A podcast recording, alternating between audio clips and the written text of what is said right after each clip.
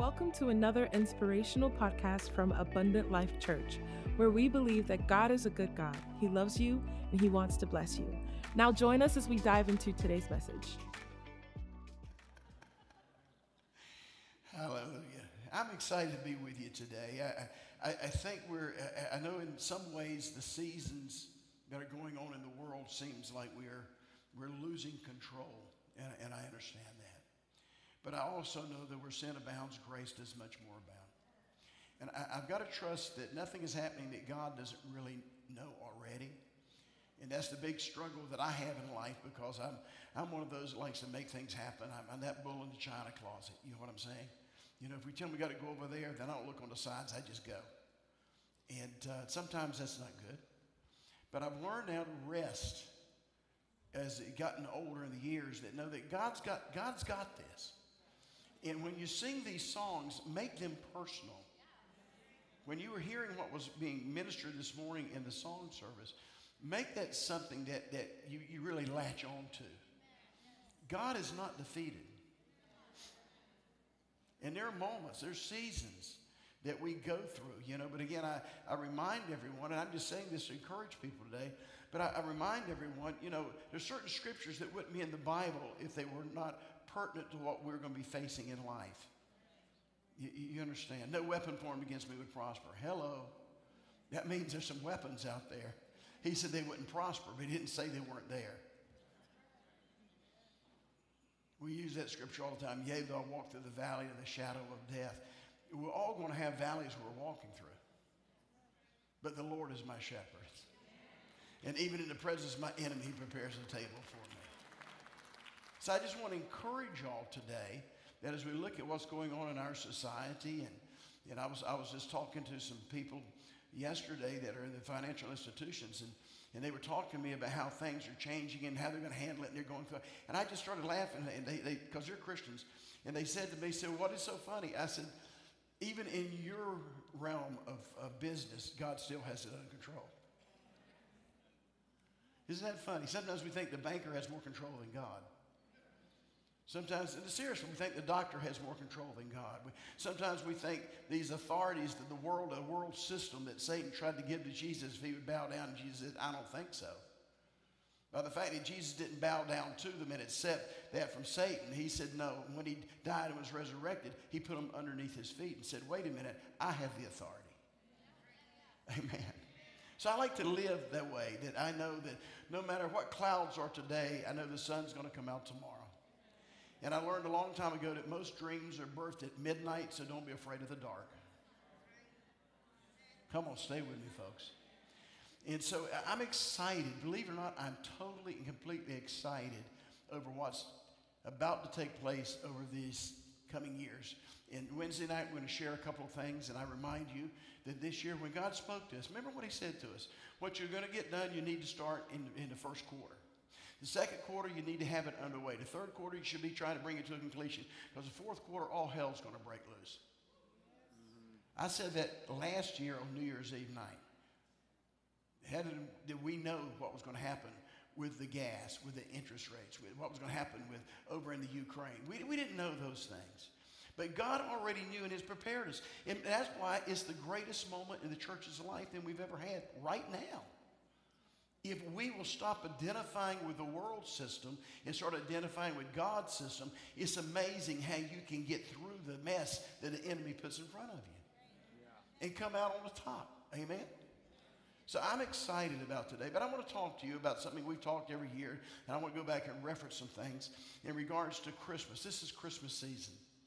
And as we get into Christmas season, again, it, is, it has gotten so convoluted with things that, that people are just, just mixed up about it. And, and, and they're from one spectrum to the other. I mean, it's crazy. You know, I love it when people say to me, you know, well, you know, I hate Christmas because it's all about gifts, but you're looking under the tree, aren't you? Come on. It's gotten so commercialized, but what did you buy me? Oh, I didn't like this. I'll take it back. We're a funny people, aren't we? But Christmas is, I, I believe it is about giving personally. And we'll talk about that in a moment. I, I love giving. I love gifts. I went up, and we were in New York this past uh, two weeks ago with, my, my daughter and my, my grandson. And uh, of course, you, you know he's on Broadway, right? Okay. Anyway, not that I haven't bragged about him enough. And so I went, I made sure I went by the, the, the, the Breitling store and bought my Christmas gift and gave it to my wife and said, Here, you can put this under the tree. And that way you know I'm going to be excited about the gift you bought me. I love gifts. Amen. Nothing wrong with that. I love trees. And I know people say sometimes they'll go back in history and they'll study it out and they'll go, you know, trees, all that represents pagan holidays and things like that. I, I, stop it.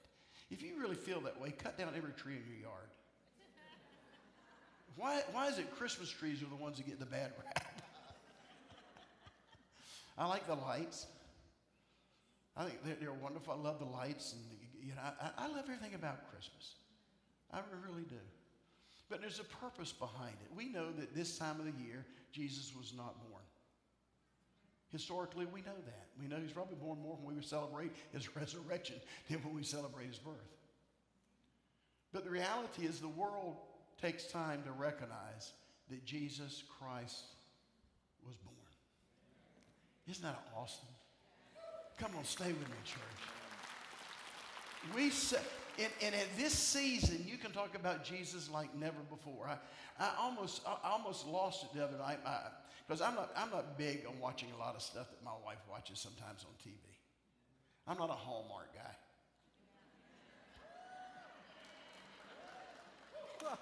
You know, you know, give me the Ultimate Fighters, and I'm good. But, but the other night, I walked in and she had flipped on a, a special by Dolly Parton. Anybody see that? The whole show was about Jesus. I'm cracking up. I'm going, when, when does a major network let somebody come on and spend an hour talking about Jesus? We're in a great season. You know why they let her do that? Because the world is such a mess, they need somebody that can say and bring peace to it. It's an opportunity for us as the church to be a, a real peacemaker right now in the world in which we live and let people see the love of the Lord and, and see us walking in those, those attributes of the kingdom of God. So that when they see Christians, they go, oh, they're crazy. They go, man, these are the nicest people I've ever met in my life. They are who they say they are, and they don't deviate. Amen? So I'm going to go back to something familiar. We're going to talk about the birth of Christ, and we're going to, we're going to talk about some things over in the book of Matthew, if you would please, chapter 2. Familiar passage. Everyone knows this passage. But in it, we, we begin to start in, in verse 1. And it says, Now, after Jesus was born in Bethlehem of Judea in the days of Herod the king, behold, wise men from the east came to Jerusalem, saying, Where is he who has been born king of the Jews? For we have not seen his, for we have seen his star in the east and have come to worship him. And when Herod the king heard this, he was troubled, and all Jerusalem with him. Now, I think this is fascinating just when you stop just for that right there. We're talking about something that has been prophesied in the, in the Jewish scriptures, something that has been known. It's not something that's happened overnight. It, it, we're talking about, you know, th- this is th- this is not a oh my Jesus is born. They, they knew this, but nobody's talking about the birth of Christ. Kind of like today in some ways. And when the wise men came, they all got upset when they presented. Herod Herod had been a king for 35 years, and now you're telling me this Jewish boy is coming to take my place because that's how he saw it. But he hadn't even heard about it, hadn't even talked about it. It's fascinating to me. It's kind of like our politics today. They haven't heard about half of what they're talking about today. And they're confused, like, oh, this happened. Now, I, again, I'm always fascinated. We, we, we take out prayer in the school and we wonder why there's immorality and brokenness in the school. we're just a funny people. We want to defund the police and we wonder why crime has risen. I mean, we're as dumb as a sack of rocks, like Herod. There's nothing's changed. What I'm saying is humanity is humanity. We get so caught up. See, the trick of the enemy is that you're so caught up in the moment that you don't remember or you don't focus on what God has said. And that's why these songs today were so important. And it, it, is that you got to begin to focus on what God has said. Not, not what's going on out here, but what has God said to you? Because God is not a man that he should lie. He watches over his word to perform it. You say, well, what's taking him so long? He's waiting on us to get in place. So we see something going on here that, that had been prophesied, that, that was not, it was not unusual to, to go back and read the scriptures, but they chose to read the scriptures they wanted to read rather than what God had prophesied to them about the birth of Christ. When Herod the king heard this, he was troubled all Jerusalem. And when he had gathered all the chief priests and the scribes of the people together, he inquired of them, Where is the Christ was to be born? So they said to him, In Bethlehem of Judea, for this is it is for this it is written by the oh now we find out what the prophets have written. But you, Bethlehem, in the land of Judah, are not the least among the rulers of Judah, for out of you shall come a ruler who will shepherd my people Israel. Now, now see what he's saying here. He says, What's going to come out of you is a ruler or a king, but he's going to shepherd the people. There, there, you need to understand the MO of Christ when he came. It was one of authority, of course, but it's also one to be able to shepherd the people. And Herod had, had had secretly called the wise men, determined, or uh, wise men, determined from them what time the star appeared. And when he sent them to Bethlehem, he said, Go and search carefully for the young child. And when you have found him, bring out him, bring back word to me, for I have come and I may come and worship him. Well, we, we understand that he's setting them up. We, we understand that. But I also think it's amazing that He called them privately so nobody would know that he was talking to them. It's kind of like some of the politicians who call your dad privately because they don't want anybody to know that they're talking to him. I'm fascinated with that because we talk about that sometimes. He'll get a call from a, a, a main player in, in Washington, but they didn't want anybody else to know that they're talking to the man of God. It's fascinating. Let me tell you something, folks. When Christians begin to act like Christians, the world's going to come to us because they can't find what they're looking for and what they're doing. We cannot change the agenda that God has set in place. Now, now watch this because we're going somewhere with this. I really am. I'm not preaching yet, I'm just talking.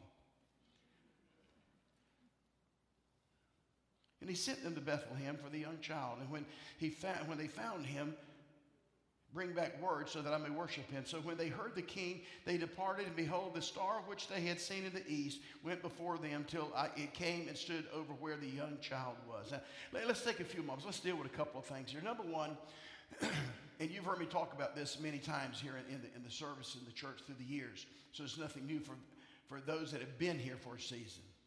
But there were not three wise men. Can we deal with that real quick? There was not a white, a black, and an Asian. I'm amazed. I go to churches, they got three wise men. It's always a white, a black, and an Asian. Like, really?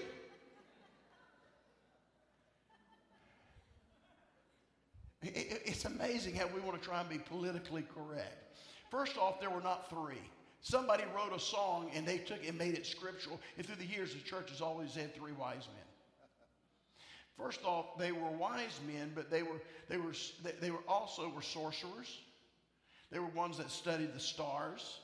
They looked at the stars, and the stars to them, they represented the heavenlies. And, and, and so they were in the occult in many ways. They didn't travel in threes, they traveled in, by hundreds. Some say there might have been as many as 500 in a group. They were nomads that would travel. They came from the east. And I think it's amazing because when you look at this and you see this, these wise men, when they, when they came, they came because they had had something that happened. Why was it the stars? Because the stars spoke to them. I'm going to mess some of you up now. See, God will speak to you based upon what you listen to. My, my, my, my. Well, I, I don't know about that. Really? Well, I'm riding a donkey and the donkey speaks to me. Why? Because I'm not listening to any man. See, God will speak to you based upon what you're listening to. what you put in front of you. That's important we get a hold of. So, well, okay, well, let's look at something a minute. Over in the book of Luke, when Jesus was born, God spoke to the shepherds, the Jewish shepherds, how? By angels. But he spoke to the pagan Gentiles by star. Why? Because they looked at the stars. But the Jewish shepherds had always heard about angels. Ooh, my, my, my, my. So I wonder how God's going to speak to you today. I wonder if he's going to use a star, if he's going to use an angel, or if he's going to use a jackass. I don't care how he speaks to me. I'll listen. If it's from God, I'll listen to it. Amen. So we find that as they came, they came in an entourage. Now, this is really important. We see this because we've got this idea these three dudes showing up, going to see the king, and the king saying, meeting with them privately in a group of three. And then they're going out, and a group of three shows up at the house. And that's not true. They showed up with an entourage. Now, it's important to see something here because as you read the scripture, you'll find out when they came to Jesus, they came to see him in a house. Everybody say house. But in the, in, the, in the three wise men Christmas play, we have him in the manger. What are you saying? To, I'm saying you see how the world system changes what is true. Now, if they can change it on the birth of Christ, what else can they change it for you? Read your scripture. Here, they came to a house to a young boy, and history tells us Jesus was probably about two years old. Amen. The angels came and saw Jesus in the manger in Bethlehem, but here they are now in Judea in a house. Say, why is that important? Because we need to be scripturally correct. If we, if we don't get this right, we're not going to get anything else right. I mean, these are simple little things. But when they came to see Jesus, and, and I, I want to get to this point because when they showed up, they showed up with not one or two or three, but they showed up with their whole entourage. How would you like to walk out in front of your house and see three to four or five hundred wise men with all of their families and all of their animals and all of their stuff saying, We've come to dinner? it's an amazing thing to me. Their, their mission was to find King Jesus, King of the Jews, based on the prophecy that he was a ruler, a shepherd, and a king. The star to them identified the residence of where Jesus lived. In other words, the star positioned them to be able to operate in the purpose that God had called him to do. And you need to understand something. That's the local church. The local church is the place that we should be able to position people so they can be able to fulfill their purpose and destiny. Not to control people or direct people, but to help purposefully put them in a place to where they can hear from God and they can fulfill their purpose and destiny. Come on, look at the person next to you and say, You have purpose. And look back at them again and say, By the way, whether you're young or old, purpose has no age. I'll let that sink for a moment. Well, I'm, I'm 70 years old. Well, I'm 72 and I'm starting over next year.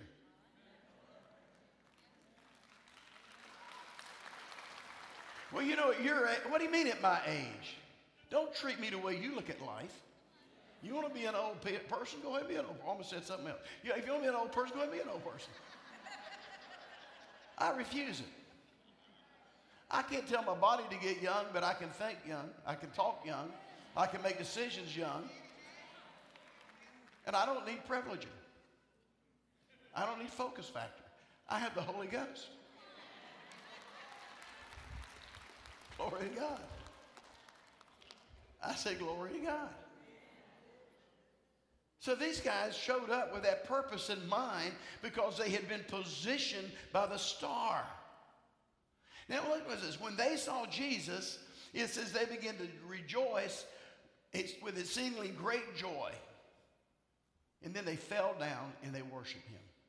Now, it's important to see something here because we're talking about this month of joy, but, but this is a funny thing. It said that they began to rejoice. They were, they were so cheerful and so excited that, they, that, that, that then they entered into an extremely great joy.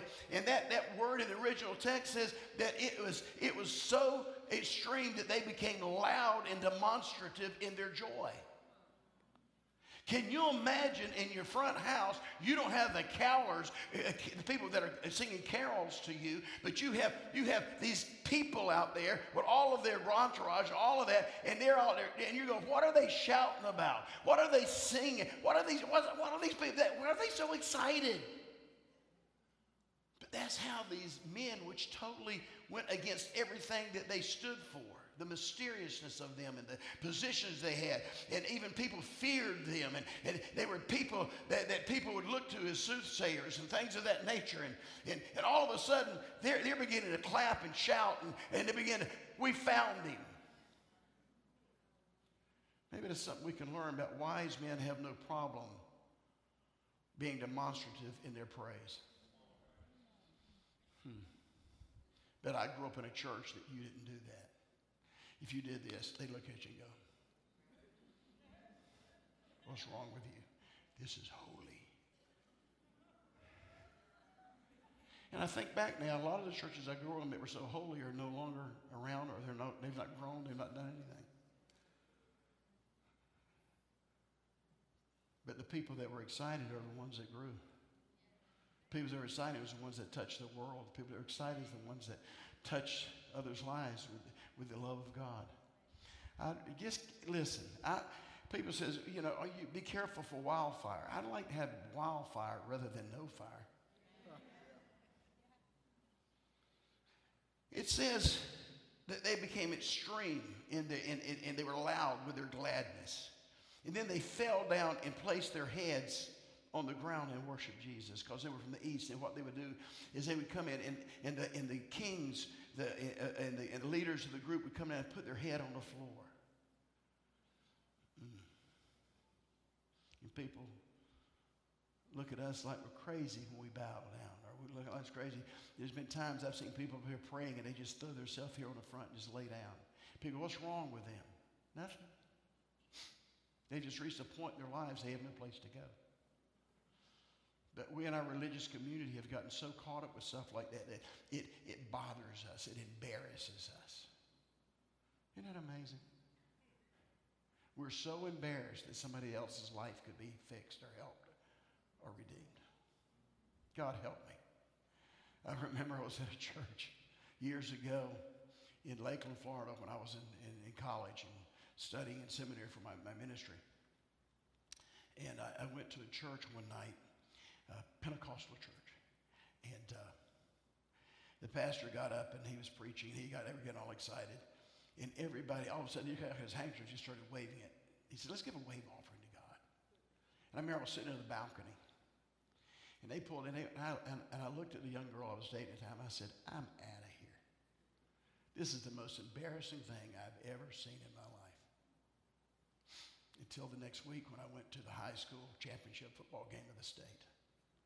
And I saw them acting a lot more foolish than the people with handkerchiefs. And I thought, wow, maybe I need to change my philosophy. It's just I wasn't raised around it. It was against everything that I had been taught. We weren't taught to be demonstrative. We weren't taught to be joyful. We weren't taught to be, be, if you will, to the point that we were willing to bow down and worship God and, and, and that the matter, that we would humble ourselves on that level. But these wise men they came with purpose, and their purpose was to, was to see this king. Their purpose was to worship him because they saw him. Isn't it funny? They saw the king of the Jews in a way the Jews didn't see him. They saw him as a king. So they bowed down to him. Now, here's a unique thing about it is that, that they bowed down to Jesus as the king.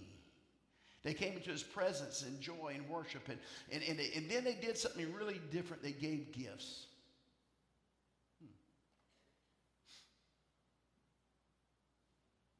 They gave gifts. We struggle when it comes to the church and our giving. We really do. And I'm not just talking about in tithe and offering. I'm talking about in our giving of our time and our talent and our energy. We struggle with that. We want the church to be there when we're hurting, but can't be there every week, or I can't, I can't be a part of this ministry or that ministry, or I, I, can't, I can't get involved with it. I, I'm too busy. It's fascinating to me that we as a people group if we're going to be a church that God's called us to be, it's got to begin to understand something that we've got to learn to be givers and not takers. See, givers give no matter what. Takers take no matter. Givers give so you could be enhanced and you could become better for being in my presence. Takers take because they want to be enhanced because you came into their presence. Givers do not need recognition. Takers always want to be seen. Fascinating, isn't it? But when we learn how to be generous, and here, here's men that come to a house that the man, the, the head of the house, is a carpenter. The little boy's two years old. They're there under a prophetic means because God knows that Herod is going to kill all the newborn babies up to two years of age. What are, what are we going to do here? They didn't come because of that. They came to worship Him. But you see, you got to understand something. When God asks you to give something, it might not be, have anything to do with what you think it has to do with. Amen? I told you a story years ago about when we had the thing with the watch, and the person, the couple that gave me a Rolex watch, presidential Rolex watch, all know that story. I'm sitting in a service Wednesday night. God, God speaks to some lady. She jumps up, runs up, and throws a $500 check on the platform. The usher goes like, and go to her, and I look down, so it's 500 I said, leave her alone. I'm a pastor. That's $500. That's in the church. Huh. Another person jumped up. And long story short, an hour and something later, we had uh, almost 40, 44, $45,000 cash laying on a platform. And in the middle of all that, I feel in my spirit that God saved me. Take that presidential watch on your hand and put it in the offering. I said, God, I do you know how much this watch costs? Y'all are laughing. I really did do that. I'm just being very transparent right now. I really did. And then I went through about how I got the watch that a couple two years earlier to give me the watch because we'd helped them with their marriage and God put it back together. And they were very successful in life. And they came in and said, You told them to give me this watch. And now you want me to take a gift that somebody gave me and put in an offer. I can't do that till I talk to that couple. Excuse number two.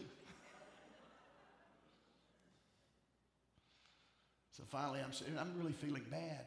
And everybody's all excited. My wife's up playing keyboard and singing. Everybody's just having a good old time. And I'm, I'm, I'm sweating bullets back here, man. I'm, I'm hanging on to that presidential watch with everything I got.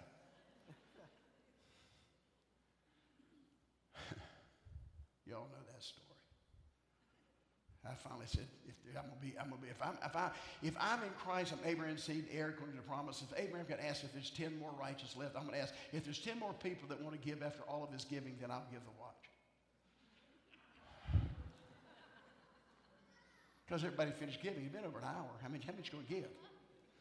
Then this guy I'd never known, never met, he was visiting, jumps up and says, Hey, Pastor, I don't have any more money. I'm going, Thank you, Jesus. He has no more money.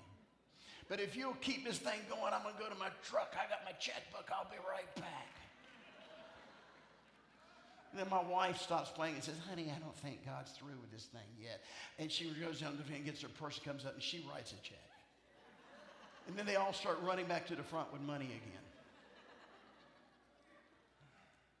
Of course, long story short, we gave the money, gave, gave the watch, took it off, put it under the offering, stood there, and I wept with everybody else. They were weeping for Jesus. I was, I was weeping because of the watch. oh my God, my watch. Will I ever? I would never be able to afford. A pastor salary, you can't afford that. Man. I'm not one of those who say, well, I used to have one. I hate that.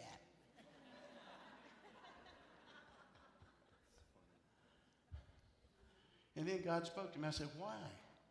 He said, because I want to take this ministry to another level. And I can't get you there you listen to this. I can't get you there with what you had. So I had them give a seed to you two years ago. You've enjoyed it because this is the seed you're going to need to go to the next level. Well, all I can say is pretty good. Look around. Pretty good seed. See, in your giving, God always has a purpose that sometimes you don't see where He wants to take you. But everything that God has ever done requires a seed, it requires something. And when we no longer are givers, we let the takers take over. i will go through that again. When we begin to enter into the place that we will not give any more of our time, our talent, our energy, our finance. When we no longer give, the takers take over. If you don't believe that, and if you're somebody like, you know, my son, he's a CrossFit guy, and he has ever the muscles, and you know, he's always wearing a tight shirt so you can see his muscles. Let him not work out for you here. And let's see what the world takes from. Why? Because he's got to give his time to keep himself in shape. The world understands that. Come on, no pain, no gain. The world understands that. If you don't go to work and work hard, you're not going to get raises. You're not going to be promoted. Mm-hmm. But yet the church has never understood that. We just come to church and we take and we take and we take and we take and we lose the fact that we're supposed to be givers. And we stop giving of our time, our talent, our energy, and our finance, then we open the door for the God of this world to begin to steal and to kill and destroy. See, unfortunately, we try to tie everything to dollars and cents, but it's not, it's lifestyle. And so what happened is these wise men, when they came, it said they reached into their treasure. Now, this is real important we get this. They reached into their treasure, which means it became up close and personal. If you're not giving out of your spirit and out of your heart and something that has value to you, then what you're giving has no meaning to the one you're giving it to. So it said they reached and took out of their treasure. They took out of their va- that was valuable to them. God help the church begin to learn how to reach inside and take out what's valuable in us and begin to distribute it to others. It could be a kind word. It could be a phone call. It could be a, it could be a letter written or a note. It, it, it could be a gift. It could be, it could be a financial thing. But it says they went into their treasures, that which was of their treasure, and they gave out of that. Now, what did they give? They gave gold, frankincense, and myrrh. Another thing we have to look at. Because what they gave, there was a purpose. Now, those that are taking notes, if you're going to be a giver, What you give has to be that which will cause God to be glorified. Your time, your talent, your energy, or your money. It has to be used for God's glory. Okay? Number two, if you're going to be a giver, it's got to benefit the one you're giving to.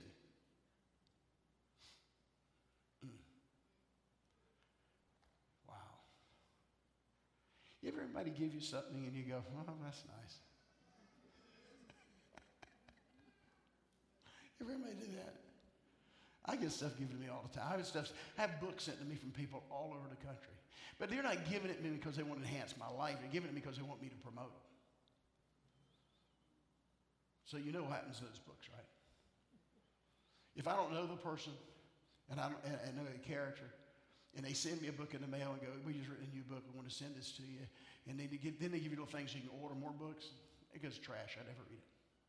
Because they're not giving it to me to enhance me. They're not giving it to me to, to glorify God. They're doing it so they can build their, their position. If you're going to give of your time, your talent, energy, your finance, make sure it benefits the one you're giving it to. Now, let me help you with that. There's some people who want to see me that I don't book appointments with because there's no benefit. Some people just want to meet me or meet me for whatever reason. I have no idea. But they, and I'm not being funny about that. I laugh when people want to meet me. I go, really? You don't know me very well then. But anyway, because of position and because of where we've been in the world system and, and what God has done for us in the church arena and the books we've written. And, and again, the notoriety, I guess, that we've had in nationally as well as internationally. Some people say, we just want to meet you. Well, is it going to glorify God? Is it going to benefit me? And if it's not going to do that, I don't want to meet you. Well, I know I'm stepping on some toes right now, but he said, Well, I've been trying to get a point with you for a year. I'm joking. I'm a pastor. That's different. That's different. It's got we get so many people coming in. But you, you understand what I'm saying. So it, it has to glorify God, and it has to be a benefit to the one that you're giving it to. But now, number three, this is where the church struggles. It has to benefit you. If I'm going to give it, to glorify God, it's going to benefit you, but what's my harvest? Well, I don't give to get. You're lying. I hate people who tell me that stuff. Why did you receive Jesus? I want to go to heaven. Why do you pray? I want God to. Oh, you want something. Don't, don't tell me that. Everybody wants something somewhere, sometime, someplace. So what I'm saying to you is that understand something. What is the when I give to be a blessing, when I give to glorify God, God says there's always, you can't sow. God is not mocked, what's your man soweth. He says it will come back to you. It's going to be pressed down, shaken together, running over in good measure. Is coming back to you. But we in the church have gotten this mindset that it's almost unholy to expect a return. Now, it goes against everything that the system of, of God is built upon. God clearly teaches us in the book of John, chapter 15, that He says if we don't bear fruit, He's going to cut us off. He says that when we bear fruit, it glorifies Him. Just read John chapter 15, verses 1 through 15. It might shock you. Go to the book of Matthew over there in the, in the 26th chapter, 25th chapter, where the, where the, the stewards were given according to their ability five, two, and one. And, and the one with five multiplied it. The one with two multiplied. The one with one, he said, You're a wicked servant. You, you know that I reap when I sow or where I haven't sown. I gave you the ability to produce. You didn't produce, you're out. Mm. The Bible says the book of Matthew in chapter 5 that they will see our good works and glorify Him. They're going to see our fruit. Well, if I don't have any fruit to see, you can't even identify me because by my fruits you know me. See, you always use that verse when somebody's bad. We go, well, by their fruits we know them. well, what about by their good fruit? I know them by their good fruit. I'm not their judge, but I can know who they are based upon the fruit that they produce. So it's important we, we, we get a hold of these things. When we begin to give a gift, do it with purpose. What did, what did David say when he went before Saul and he said uh, he, uh, uh, about with Goliath? And the first thing that David said, he says, Here's question number one. It's not whether I can kill this giant or not. What does the man get for killing him? In other words, before I go out there and do this for you, what's in it for me? You say, Well, that's selfish. No, it's not. It's practical. I'm not talking about selfish and, and, being, and being, if you will, greedy and things like that. But know something everything you do in life should produce that which glorifies God, that blesses someone else, and produces fruit back into your life. And if it doesn't, then you better examine what you're doing. And that's where the church has gotten into trouble. Because as I've said, when we are not producing, the enemy is stealing. And we're falling short in so many areas. We look at what's happened in our government. We look at what's happened in our school system. We look at even what's happened in our churches. What is happening? It's because we've not been fruit bearers. We've been takers. We've taught our people to take, take, take, take. Go to a church. If I don't like the music, I go to some place that I like music so they can entertain me. I, I always get fascinated with that. People will come here and say, God told me to come to this church. And three months later, you're leaving. Wow, I didn't know God changed his mind. Well, I, I, you know, I'm just struggling with, with some of the music. God knew the music was here before he told you to come. Hello.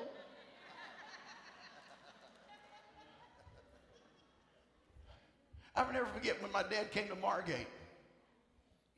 I, I, my, my dad's story, in his, in his life the story in his book, he talks about it. When God told him to come to Margate, he said he was in prayer, and he, and he said, he stopped and he said, God, do you know where Margate is? True story. He said, in his mind, because you got to understand, we, we lived over in Fort Lauderdale. Dad had been out of ministry for a while because he had suffered four heart attacks. He, you know, God had raised him up and healed him, told him to go at 59 years of age, go back into ministry. And, and he was all excited, but then God said, go to Margate. He said, you know where Margate is. Margate is nothing but Jews and Catholics. Why are you sending me there? And God said, because they're my people and I love them. And I need somebody to go tell them how much I love them. So here we are, 45 years later. Isn't that amazing? But why? But why? What is our purpose? So this city in this county can know yeah. that God is a good God. Yep. He loves you. And God really, really wants to bless you. That's right. That's who we are. We're not judging. We're not, we're not into judge or jury. I don't run behind people and say, don't do this and don't do that. That's none of my business. And, and that gets people upset too. Well, why don't you preach against stuff? I'm not called to preach against stuff. I, I haven't, listen, I can't get you to understand what's for you, much less try and tell you what not to do. I just got to get you turned on to the good stuff. And here's what I learned a long time ago. When you get so busy doing the right thing, you don't have time to do the wrong thing. Amen. Now watch this now. So they gave out of their treasure, they gave with purpose to glorify God, to be a benefit to Jesus. And it's going to bring a return. But watch what it, what it says, though. It says they gave him gold. Why gold? Gold is pure. It's the purest metal known to mankind, and it represents deity and righteousness. We're talking about the life that Jesus was going to live. It represents the fact that he's part of the Godhead, deity. It represents righteousness and it represents purity. And we understand that because in the Gospels, what does it say? Blessed are the pure in heart, for they shall see God, which meant that gold represented that Jesus would always have a relationship with his Father. Frankincense, that's a, that's a unique term there, because what they use that for is, is, is, is a form of sacrifice. It represents that he would be a sacrificial lamb because they would use that when they would offer incense and they'd offer into sacrifices. It represented his priesthood who he would be as a high priest. It's important we see that, but also represents redemption. Redemption. Jesus represents our redemption. As many as receive Jesus, he gives the power to become the sons of God. Sent not his son to condemn, he sent his son that the world might be saved. Jesus is not after you in the sense of trying to put you down. He's after you in the sense of trying to lift you up redemption. So what they did is when they when they came to him with, with, gold and then the frankincense, it was because they were identifying not only who he was, but the life that he was going to live. But then the last, that, this is a unique passage. It says, then they gave him the myrrh. Why? Because that was used in embalming, that was used in preparing people to be buried. It represented death, it represented burial and it represented his resurrection. Wow. Death, burial, and resurrection. You know, these wise men were pretty wise, weren't they? Think about that a moment. But here's the key. When you look at all of these elements that represented his life, look at where they came from. They came out of their treasure. You want your life to be prepared with what God has for you? and you want to find favor on the job, and you, and you, you want to get a, get a raise here, or you want a business that's successful, understand something. Out of you giving out of your treasure, what you make happen for others, God makes happen for you. The giving, watch this now. The giving of their treasure identified the future that Jesus was going to walk in. The giving of your treasure, of your time, your talent, your energy, or your finance represents the future that you will possess. Your giving prepares you not for what was or what is, but for what will be. Wow. Oh my God. So I control my life through my giving. God so loved the world he controlled the future by giving his only begotten Son, that whosoever believed in him will not perish, but have everlasting life. And we've tied it all up in all our religious ribbons, and we've gotten away from the truth that God loves all of us in spite. That God has a plan for our life, that we set the course that God has ordained for us by allowing Him to speak to us and identify in us that which is treasure to us, whether it be of our time, whether it be of our talent, whether it be of our, our energy and how we give ourselves to helping, or our finance. But that declares what my future. You don't like where you are? Examine the giving for your future. You will be shocked at how you can turn things around. My mom and dad, mom with cancer, almost died, major surgery. My dad, four heart attacks, 30% of his heart. God healed both of them. When they started this church, they had access to a $1,000, and that was all they had. They were living in a townhome that the church provided for me as a youth pastor over in, down in, in Fort Lauderdale they'd come to me and say, Can you give us $20, $25 to go buy food? Because, because they were broke. They lost everything because of the medical bills and everything. Lost their house, they lost their car, they lost their health. But when God spoke to him to go back to the ministry, God healed him. The first thing he did, the first thousand dollars he got a hold of, he started Abundant Life. Hmm. He said, My future will not be held captive by my and I refuse to allow my present to dictate what I will look like when I stand before God. Thank you for listening. We trust that what you heard today has encouraged you to live the abundant life. For more information about our ministry, please visit us on our website, abundantlife.tv, or follow us on Instagram at abundantlife underscore TV and Facebook at Come to Life. And remember, God is a good God. He loves you and He wants to bless you.